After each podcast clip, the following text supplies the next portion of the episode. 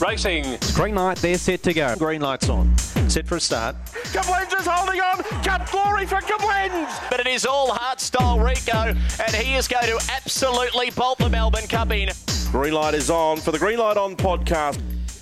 Yes, hello and welcome to a special deep dive edition on the Green Light on Premier Racing podcast. It is all about finding out, getting to know people who make the great sport of greyhound racing, in particular here in Victoria Tick. And this next special guest, well, he's done it all when it comes to breeding, owning, racing over the last few years. He's housed some of the uh, the fastest greyhounds in the country.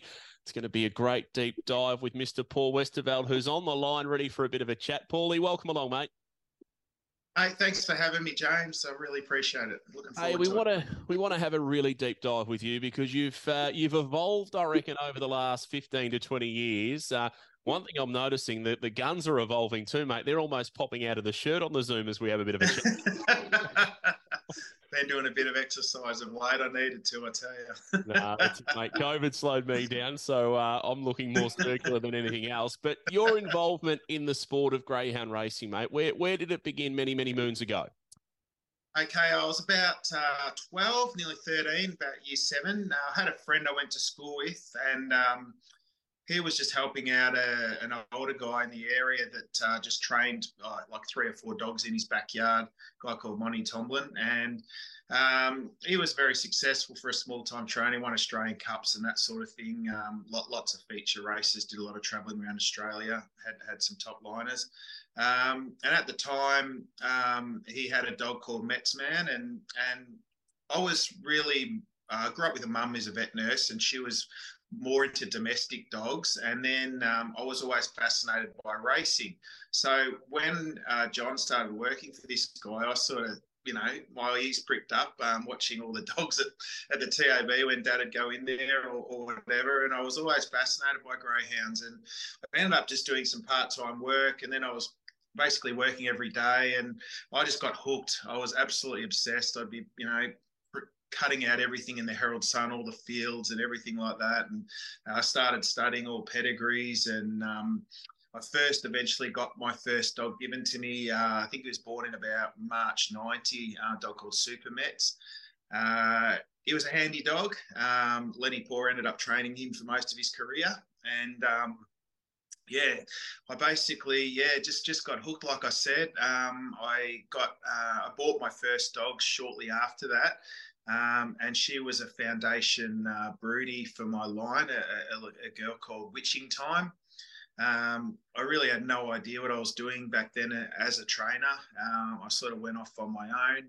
Um, and somehow I fluked to win the Wangaratta Cup in 95. And that was my first feature race. It wasn't, they weren't called group races back then, but I guess it'd be a group two if it was, um, if it was now. And, um, yeah, that was an amazing, uh, amazing effort, I guess, for for a young kid. I, I, think always look back and think how much better she probably would be if uh, someone else had trained her, or if I trained her now with uh, what you know. But um, yeah, that was my uh, my initial start into the sport, mate. Yeah, you just mentioned a moment ago uh, witching time. I want to chat about uh, the next line on when it comes to to your line, which was the witch line um, that we've seen. Obviously, so many stars from that moving forward. But I look back in 1995, you went on to breed a greyhound by the name of Wichita. Now, she'd only won five races out of 15. Um, she looked to have ability, but wasn't, you know, a top line greyhound. You took the punt to to continue on that line. Was I guess what was the reasoning behind that? And it's proven to be successful many years later. But was there a reason why you sort of continued down that path of that line? Were you're looking at creating a foundation to to have, I guess, what what you sort of had in the next 10, 15 years from that line?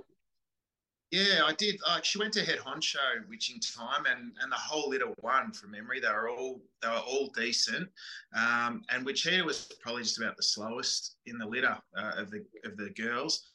Um, uh, one of her sisters was a really smart smart bitch, Witch Dance, I think her name was, um, and she was stronger. But Wichita was only a 400 odd meter dog. Um, and for some reason, she just threw like I, she went to bearability, um, and there was only a couple in that litter, and uh, we got Starwitch out of that. Um, and she was a, a, superstar. That that that dog for me. She um she was my first Group One winner that I'd trained and bred um, and owned, and uh, yeah, that was one of my biggest thrills ever, winning the Hobart Thousand with her um, back many years ago.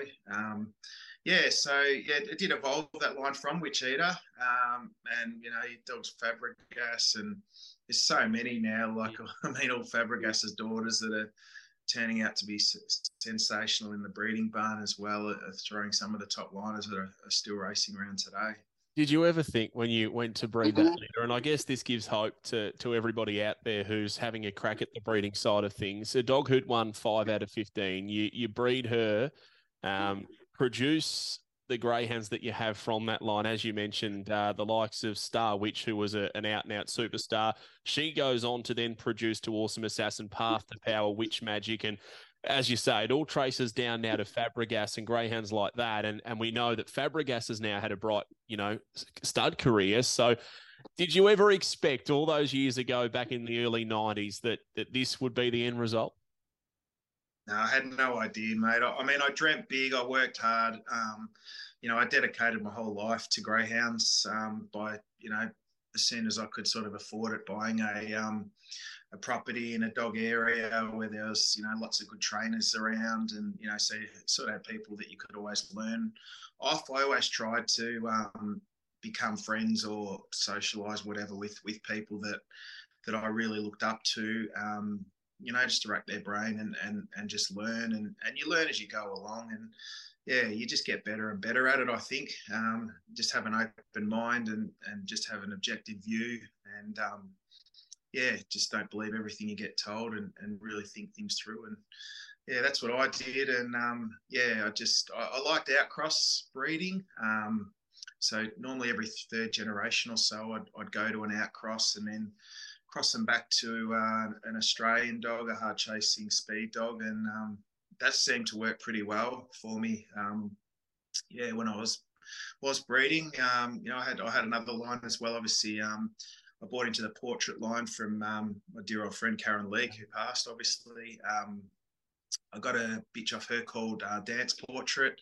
She won the laurels for me, WA Oaks, um, and produced, you know, um, Meticulous, who's a multiple Group One winner, Top Gun, Silver Chief, that sort of stuff. Um, so yeah, and another example of an outcross. Um, you know, she was by Bobniak. Um, yeah, going back to to um, Brett Lee, you know, and ending up with you know meticulous Tiesto. Um, it's quite a nice litter. I think there's only five in the litter, and um, yeah, was most of them could run. And obviously, meticulous. He meant a lot to you, I guess. Uh, one of the first real superstars that you had, and and now you've got meticulous Lodge, obviously named in his honour. Yeah, for sure, mate. I think my biggest thing when I was a kid, because breeding um, was such a huge part of my life and, and reading stud books. And, you know, I got them from way back to the 1940s and that sort of thing. Um, it was such a passion that, that breeding side of it for me that to I always wanted a stud dog. That was my main thing, and um, you know that, that I dreamt of. And I've been so fortunate now to be in a position where I can look back and say, you know, I've had a couple that have really, really made it. Um, I've had others that didn't quite make it, but still did okay. And, um, you know, I made some decisions that probably weren't always right with some of my own race dogs um, in retiring them too early. Like, if I look back now, I wish I had kept racing meticulous. Um, for example, um, so desperate to get a stud dog I was, but if I, you know, he was, he would have been favourite for the Melbourne Cup, pre-race favourite for the Melbourne Cup after just winning the Top Gun. You know, he was going super at Sandown, and um, and I and I retired him at that point, and I just look back and think, geez, you know, the Melbourne Cup's the race we all want to win, and and could he have won it? And I did the same thing with Fabregas. You know, he was won eight out of eight at Sandown.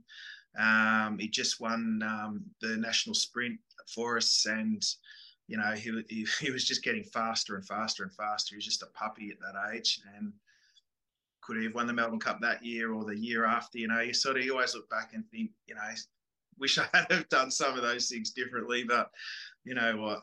I've won a lot of good races, and the Melbourne Cup's just one that's eluded me. So hopefully yeah. one day I'll win it. Keep, keep the dream alive. It's a, it's a great insight, I guess, into hindsight too. And I think a lot of people will listen to this and and hopefully they get into that position one day and they can go, well, Westy, Westy, 15 years later regrets doing that. So let's let's keep him going and back at the Melbourne Cup. I want to I want to show you a little bit of audio here of, of Fabregas winning the 2012 National Sprint Heat. Now, the reason I want to show you this, uh, Westy, is I was calling the race, a bit of a young buck. I was yeah. only new to race calling, and uh, at this stage, he was just absolutely jet propelled. And here it is here. Racing Fabregas came out running from the outside, going out a hard proven in Impala, but Fabregas straight across to lead over Spiral Ballerina, Hacklebale railing, and going forward a little wider out Dynasteel. They're followed by Proven in Impala, Ellen Elroy last down the back, and Fabregas got away now, four in front to Spiral Ballerina. Leader Fabregas going strongly. They're followed by Dynasteel, Hacklebale, and a well back Proven in Impala with Ellen Elroy, but on the corner, Fabregas. He's going to remain unbeaten at headquarters, Sandown Park, and win brilliantly. That's when he just continued on his winning ways, unbeaten at Sandown. I sort of cringe listening to that audio. I don't know why I played it, uh, Paulie. it's uh, he was. We just, all get better, mate. You still sounded oh, pretty good. I don't know about that, but he went 505 1871, which even even to this day, what is it, 10, 12 years later, um, those sections would still have him in that position. So he he was one out of the bag, and um, he obviously was a very special dog to you and your family as well. He sure was, mate. I mean, when I look at what he was trialing, because he had so much stud interest after he won that race, um, and I didn't know what to do really for good six, eight weeks, whatever it was, to decide just to retire him to start or what. I just wanted to see how many girls he kept getting. Um, and I was trialing him, and he just got faster and faster. There was one day there we uh, gave him just a box to box at Sandown. Um, and I don't know if the track was overly fast that day, and, and they were doing box to box trials, and a few people were trialing 500s into the pen and then onto the arm. And I got him out a bit too early and he was a bit too wound up. Um, and he was carrying on um, as he as he was a mad chaser. And he, he came out when I tried him, blew the start, and ran five, 12 or 13 or something like that, and then went 1863 to the back. Yeah. And I remember thinking if he had to come out and run his normal, like you just said, 505, he's down around the 1850, mid mid 1850s as a 22, 23 month probably old dog by then. Um, you know, and just coming out of winter, he's running those times in the middle of winter, and and as we all know, Bombastics and Awesome Assassins got better with age. He was winning Group Ones at 22 month, months of age against dogs like Glengallon and beating Heston Bales and dogs like that. I just think he would have been frightening what he would have ran as a as a two and a half year old fully matured dog, um, you know, in summer or whatever on on on fast tracks. Um, like even that night he won the the Hobart Thousand. No, it wasn't sorry the Hobart Thousand. The um, national sprint at Hobart. I mean, he, he ran 25.85 in the worst conditions you could ever race dogs in. Like it was just rain just pouring into their face. Um, and, you know, he was still only a few lengths off the track record then as a puppy. So I know even Ted Meadows said he reckons he was the fastest dog he'd ever seen go around Hobart at that point. So. How did, how did you do it, mate? Because uh, you obviously had, as you said, a, a, massive passion for the sport and wanting to create these stud dogs, and and you worked hard. But you had so much success in, in, in a relatively short period of time. Uh, good greyhound after good greyhound, Fabregas, meticulous, path to power. We've mentioned them, as well as the females who then went on to produce. What was the key, do you think, to the success? Was it the way you reared them? Was it the the selection of sires? What what do you put it down to now in hindsight, looking back, that you think was the most successful thing you did? I don't know, mate, because like I look at some of the breeding um, decisions I made. Like I, I, bred from a girl called Witch Spell, who was a real ninety who didn't break into. She was about nineteen months, um, and she did break in super fast, but so she should at that age. And uh, I put her to Awesome Assassin, and um, we got Magic Trance, and he, you know, he won three group races and that's not I wouldn't have bred from that girl now, you know what I mean? And you just think, but then I would never have had a dog like Magic Trance. So um, I don't know. I just I did have a great affiliation with Awesome Assassin. There's no doubt my line clicked to him fantastically, better than Brett Lee and other sires like that. Um, but yeah, it's a it's a tricky one, mate. Like yeah, it's um I don't know. I believed in lots of handling with puppies. I think that's the most thing. I think greyhounds, um, whether they're race dogs, puppies, whatever they are, they're a confidence animal, and and they need to feel confident. They need confidence in fields. You know, they need confidence with people, um, and the more handling and and that sort of stuff, um, you, you, do when they're young, I think plays a big part. I used to have all my dogs reared at Karen Leake's or, or Kenny Virtues, and um, before I had my own property, and, you know, I'd be down there every week. I'd walk them over to the trial track to let them watch the lure go around and, and things like that, put them in the car, you know, take them for a walk down the road, all that sort of stuff. So when they did go to the breakers and things like that, it wasn't, wasn't all new to them. They'd done it all. Then when we got our own property, I, you know, I, I had them, you know, doing already box work, jumping out onto their dinner or, you know, um, jumping out of the box on the bull ring or, or whatever it might be. Um, they got lots of that sort of handling. Um, they knew how to run. I, I, got lots of K's into them. I love rearing them in big paddocks. Um, I had a huge paddock with a with a dam in it, um, which is why I like the way they rear in in New South Wales a lot. Um, for that reason, lots of galloping, um, just like the wheelers would do or Hallinans. yeah, and and that's how I tried to rear my dogs like theirs, rear them tough, feed them brilliantly. Like I used to feed them all human consumption beef that I used to mince myself and, and all that sort of stuff. So, you know, premium dry foods, you know, you just gave them the best, best food, best handling. Um, yeah. And then keep your fingers crossed, I guess. Yeah. Tell you what, it's it's a great insight, mate, because you can clearly see, like you said earlier, you, you are willing to work hard, you're willing to go the extra mile, and and the results. And I've I've always said it on this podcast and to many people. Um, a lot of people believe everything goes down to luck. Um, I completely disagree. I think what you put into greyhound racing and rearing and, and, and everything to do with with racing greyhounds, you'll end up getting back out. If you only go half at it, you'll only get half back out. If you give it 110 percent, the, the the the rate of success, I think, dramatically improves. Hundred percent, and look at the same trainers that keep winning all the big mm. races, or the same breeders that keep breeding. You know, all the great great race dogs or rearers. You know, it's it's not just luck. I mean, there's some, I might be a tiny bit about it that is luck for sure, but I, I, really think when I was getting all those good dogs one after the other, they weren't from one bitch. You know, they were from yeah. lots of different things I was breeding. Um, and rearing and things like that. And uh, yeah, I, I, just think it was the whole package that that I did um, that that worked so well. And and even when I, you know, won my first Group One as a trainer, I I, I had her at um, in suburbia, mate. So I, I had her in uh, Ferntree Gully in a in a four dog kennel block in the backyard. So I used to walk her around the streets and. Um, I'm talking about Starwitch, and then um, you know, I'd go up to uh, uh, where is it near Donvale or something where yeah, has, GRV has a slipping track, Park Orchards, yeah, and uh, you know, I used to double slip her up there every second day and things like that. So, you know, you can do it out of a backyard. There's no doubt. Um, I did it, but it is a lot easier. I found that if you train your dogs on your property, um, and you can do everything there. The least amount of traveling you do, um, the better. Like mm. you just go to the races and that's it, or to the vets to get the dog checked. Um, you know that's good, but I try to do most of it myself at home. But most of the checking on the race dogs, um, like Fabregas, I did, did most of his unless I wasn't sure about something um, you know, all the all the free galloping was done at home. Um, he was a really hard worker, so he he'd just go in the runs and he's another perfect example of a dog who I trained different to other dogs. He was missing the start a lot as a young dog coming through the fields. And, um, you know, you think, oh, gee, should I freshen him up or what? I ended up going the opposite, trying to, because he had so much like energy as a young dog and he was such a, he was so fit.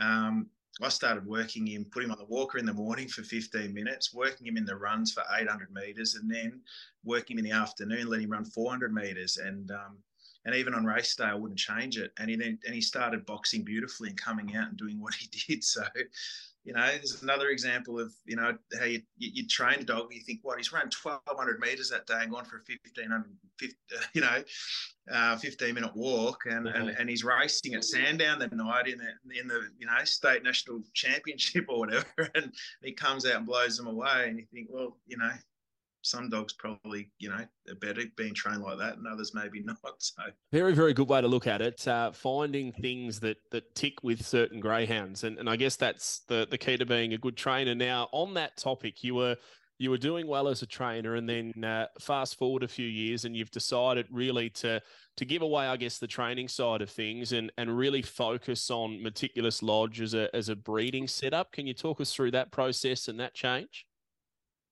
Yeah, well, it first started, I don't know how many years ago now, probably 12, 15 years ago.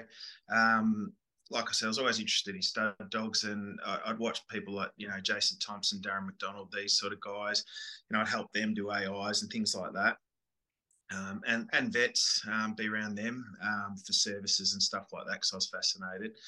Um, I ended up getting Tony Lockett was great. He was fantastic. He gave me the first two dogs that I stood. I had Meticulous. I, I got him back off Jason and Shona, and they, he gave me Carnage and Collide, um, which you know for someone like Tony who's you know very picky with who he gives his dogs to. I was really honoured to get to get those two dogs, and um, and that started there. And then I, I really liked Dyna Lachlan. I wanted to breed from him myself. Uh, and I did. I put him to runway model, a great litter. Um, and when I was speaking to Paul, Paul Wheeler for the first time, he said, um, you know, I'll, we'll do a sort of a contract thing for two years, I guess, so he'd cover himself in case I was absolutely no good and he could get the dogs out of there. Uh, and he said, but if you're going to take if you're going to take Dyna Lachlan, you've got to take Strandabale as well. And uh, yeah, no problem, Paul. So um, they came down and uh, off we went from there. And, um, you know, obviously Taranza was the one that everyone wanted in the end, but um, Paul, Paul had sold him because uh, he just wasn't getting any bitches um, when we first had him. But yeah, so that's how I started with with Paul Wheeler and, uh, and the Wheeler family, and that's just been the most you know unbelievable affiliation that we've had. Um, you know, we've had lots of dogs together, and, and you know, not like I said before, not all of them have been superstars, but um, they've always offered me their their best dogs, and and for that I'm forever grateful. And you know, you don't know which ones are going to make it necessarily, and until they have, and you know, to get Barcia Bale, who who was you know just an, an unbelievable sire, one of the best in his generation, and then probably one further Fernando Bale, you know, a lot of people say he's the best ever. Is he? I don't know, but I mean, to me, he's definitely the best I've seen in my time for the amount of group group dogs he produces. It's just second to none. No dogs produce that many feature winners. Um, you know the, what he's done. Um, group one wins. You know, it's just incredible. He just keeps throwing them one after the other. You know, half the field in these sort of races, mm. four, five, six dogs in them. Um, it's just crazy. Um, he just keeps breaking all these records. Like I think they're up to 130 million. Wow. His offspring now, and and the frightening thing is he, he's you know he still hasn't had as many dogs to race as Collision or Barcia Bale or anything you know like that with racing age. And I've got so many vials put away for a rainy day um, that he's going to continue to be you know around the scene for for a long, long time yet, mate. I say. And I think the standout thing with Fernando Bale is the fact he was a super perform greyhound as well. Like he he we talk about Fernando Bale as the best greyhound of all time as a race dog, and then you sit there now a few years later and you sit there and say, well, he's probably the best producer of all time. So he, he would have to go down in the history books as the the most perfect rounded greyhound yeah. you could poss- possibly ever have. Oh, 100%, mate. And you think, what, what would he earn now with million dollar chases and races like that going now? Like, he was just unbelievable. To win eight Group Ones and, and 11 um, group races in total, I mean, it's like winning a group a group race every four starts. I mean, what dog does that? It's just mm. ridiculous. So, yeah, and, and to throw, I mean, you know, at the time, a lot of people thought um, Dinah Double One might have been the better producer, and people had their ideas and that, but no, just Fernando it was the one, and and his uh, daughters are, are, throwing on now, and his sons, and yeah, he just looks like he's just going to keep reproducing. Paul Wheeler actually did say to me years ago, before obviously before he passed, um, he thought uh, Fernando would be like a Waverley Supreme of broodies, and um, it looks like he's right. Like his his brood bitches are throwing, yeah, one after the other. So many good dogs, and not even his best best daughters are, are throwing the best ones. Is yeah, it's looking like it's going to be pretty uh, pretty potent cross um, in the future. What's he like, Fernando Bale? You've you've had him at your place for for quite some time. What's he like as a dog? We we all know what he could do on the racetrack, but what's he like at home? Ah, beautiful. He's um oh, he's just my best mate. Like I just, I just love the dog so much. He he follows me around. I just open his kennel up, and, and he just follows me around everywhere I go. And you know, I brush his teeth even like with an electric toothbrush. Um, you know, twice a week I do that. And you know, no fuss. Cut his nails, no fuss. Brushing, no fuss. You know, put his rug on. Everything you do with him, you know, he's just no fuss. He just doesn't doesn't worry about too much. And the only thing he gets excited for was uh, is um, you know, doing his frozen semen. And and even when you compare him to some other dogs, you know, that I collect that are real bulls, you know, he's still, you know, he's still pretty quiet and chilled. You know what I mean? He's just he's excited in his own little way, but his fertility is just uh, second to none. I mean, you know, there's a few tricks I've learned over the years um, in in keeping dogs fertile and and that sort of thing. And there there is a bit of a um, you know bit of skill into into keeping a dog's libido and and semen good um, when they're a busy dog and they're getting collected twice a week, um, you know, every week of the year, pretty much. Um, but his semen, like I had it come out today at you know early ninety percent progressive motile sperm, which is you know like there's no other dog. He couldn't be any better than that. It's as good as semen could be, you know. And he's 10, 10 years and one month old. It's just incredible. And I film it all. It'd be good uh, if I could show you actually on, uh, went on a podcast, I'd show you how good it looks. It's just incredible, you know. He is just the perfect specimen, though, isn't he? In, in every possible way. Um, he like if we ever had a statue of a greyhound, it's going to be Fernando Bale, isn't it, to represent the sport? hundred percent, yeah, hundred percent, mate. I think, yeah, they'll probably do the taxidermy on him, and, and he'll just be in a museum one day, like Phar Lap, I guess. Yeah, for sure. And and for you, sitting back now, looking over the last 20, 30 years involved in the sport, you're a young bloke, mate, wanted to get involved in the sport. You helped him out. We hear the story, um, and you look now. Your goal was to to one day have a stud dog um, to sit there now and think you were the stud master of Fernando Bale, who, as we've spoken about, is the greatest race dog, potentially the greatest producing dog of all time. How does that make you feel? Yeah, mate, you just feel amazing. Like I just you feel like you're just living a dream all the time, you know, when, you know, you get asked to do these things and there's always a presentation when he's won sire of the year or, you know, Australian sire of the year or, or Hall of Fame. And, and it's just so ongoing, ongoing. And, and to know that you're the person that's sort of responsible for, you know, I've done most of the semen throughout his career, and uh, obviously done all the. Um, I collect him every time, and um, you know, just look after him. Uh, obviously, my my wife helps me out heaps, and and my mum and dad too if we go on a holiday. So, you know, they're, they're amazing. Um, but yeah, it's just I don't know, mate. It's just if I could have dreamt when I was a kid, what would I want to be or what would I want to achieve in dogs, it was always to get a stud dog. Now, to get a stud dog that's not only made it, but one of the best of all time, mate, yeah, I, I, could die a happy man knowing, you know, if I never got another top stud dog again, um, to know to know that I had Fernando in my kennel for, you know, it's already been seven years nearly. Yeah, it's amazing. You mentioned a couple of tricks to to keep these sires going effectively. Um, is it is it feeding? Is it without giving too much away? Like is it is it just keeping them keeping them busy or I, I, guess we yeah. look at it as, as in training greyhounds have their, their routines that they go through, and we probably don't think as a, as a trainer too much about. Well, once they finish racing and they become a stud dog, they're probably still regimented to some extent. Yeah, hundred percent. Yeah, look, I mean, there's obviously secrets I keep to myself, but there's you know basic things like um, you know just fitness. You know, keeping the dogs fit. Fernando goes for a walk twice a day. He's out in the paddock four times a day. You know, he's always active. I have him out laying out on, on his sunbed in the, in on a nice day. Um, you know, feeding fantastic. Obviously, certain supplements that work well for fertility and you know, keeping them excited and loving what they do and giving them lots of praise, giving them treats when they've done the right thing, you know, after a collection. All that sort of stuff helps, you know. Um, and then they've got to have obviously the, the libido too, which you've got to, that's the big thing you've got to keep going because some dogs do get bored. Um, you know, twice a week's too much for them and things like that. So you've got to know how to keep that going with a busy dog because otherwise, you, if you don't meet the quota or you can't meet the demand of the sire, obviously, you know, it's costly for you and the owners, um, and the dog's career is not going to be as great as what it would have been.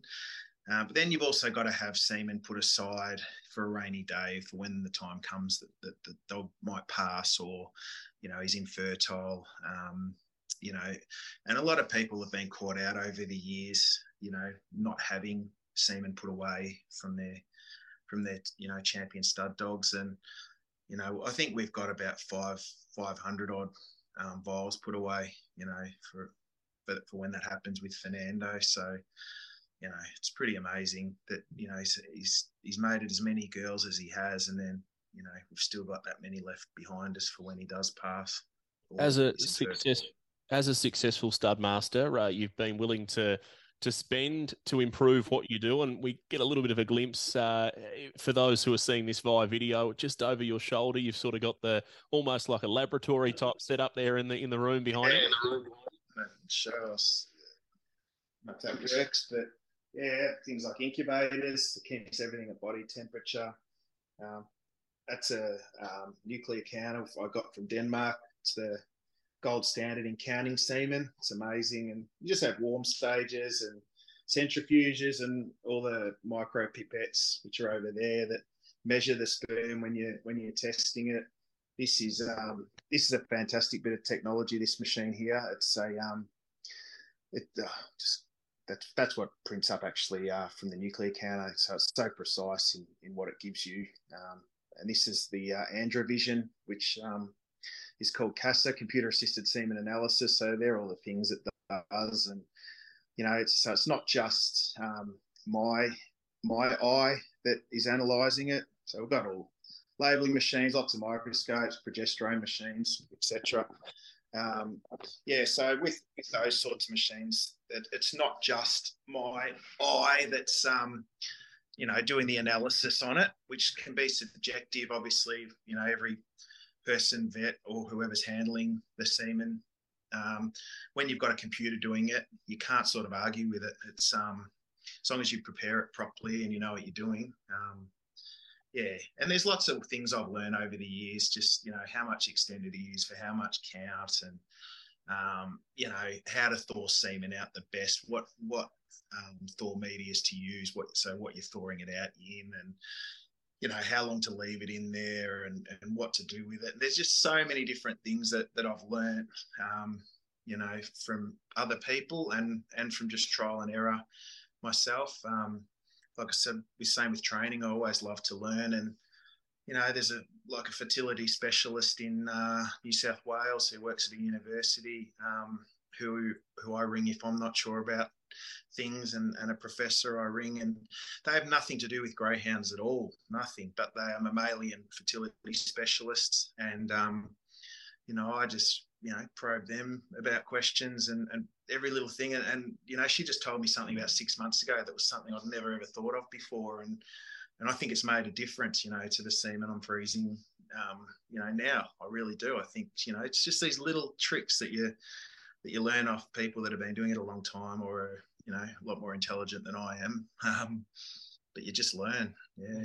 Nothing great. beats nothing beats experience, and I tell you what, that was most of that stuff you showed me. Then, uh, well and truly out of my ballpark knowledge, but I can I can just see um, and just hear in your voice just how passionate you are about about the breeding side of greyhound racing, and it's it's been absolutely enormous to to get to know I guess your involvement over the last 20 or 30 years from when you first got involved to, to where you currently are now.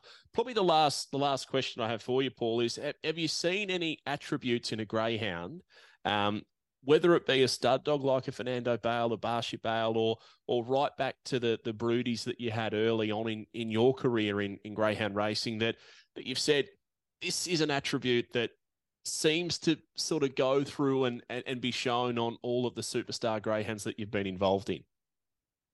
Uh, maybe a bit of arrogance. Maybe a lot of the top dogs. And I can tell you right now, the good dogs they don't back down. They they have that inner confidence and strength that if a dog ever tests them, they're not going to back down. And I think that they show that in fields. Um, you know, you can get fairies too, I guess, that act tough that that aren't tough on a racetrack, but but the ones that are really serious, I think that that just you just know that yeah, there's something special about them. They've, they've got it, you know. They, they've got that arrogance about them, and um, I don't think yeah, they'd let any dog push them around. hey, thirty years in the sport, mate. What's the the next thirty years hold for Paul Westerveld? Uh, I've, I've, thought lately about getting a couple of pups again, and because I've got right out of that since my kids are only young, and I just wanted to do all the stuff with them. Um, and and I give so much respect to to trainers that, that do all the hard yards because seriously, those driving hours that, that they do and that commitment is massive. And I know what it was like. I did it myself for a long time. Um, and I just yeah, just wanted to sit back, do stud dogs, and at the moment, I still want to do that. Um, I don't know if my kids are going to follow me in this um, life lifestyle. Uh, they definitely, uh, my daughter's mad about dogs, but whether she'll do what I do or not is another thing. But I would have loved to have her to take over from me. Um, so I'd probably just hopefully get another top stud dog again. Um, if someone awesome out there um, offered me one that was I thought was really commercial, I'd, I'd go again. And I just like collecting dogs for people now too, just to help them out. So, um, yeah, just doing freezers and and I do a bit of um, AI work for people with domestics, greyhounds, and, and all that sort of stuff. So, I really like doing that for people because um, yeah, it is a passion, mate. And I'm, yeah, you can hear it in my voice, probably like you said, but it's just something I just love, and I just love learning, and I just love evolving, and uh, yeah, it really is my passion. So yeah, if I can continue to help people out, which I love doing too with other people with their stud dogs, giving them some help or advice um, from experience. It's yeah, it certainly yeah it gives me something too.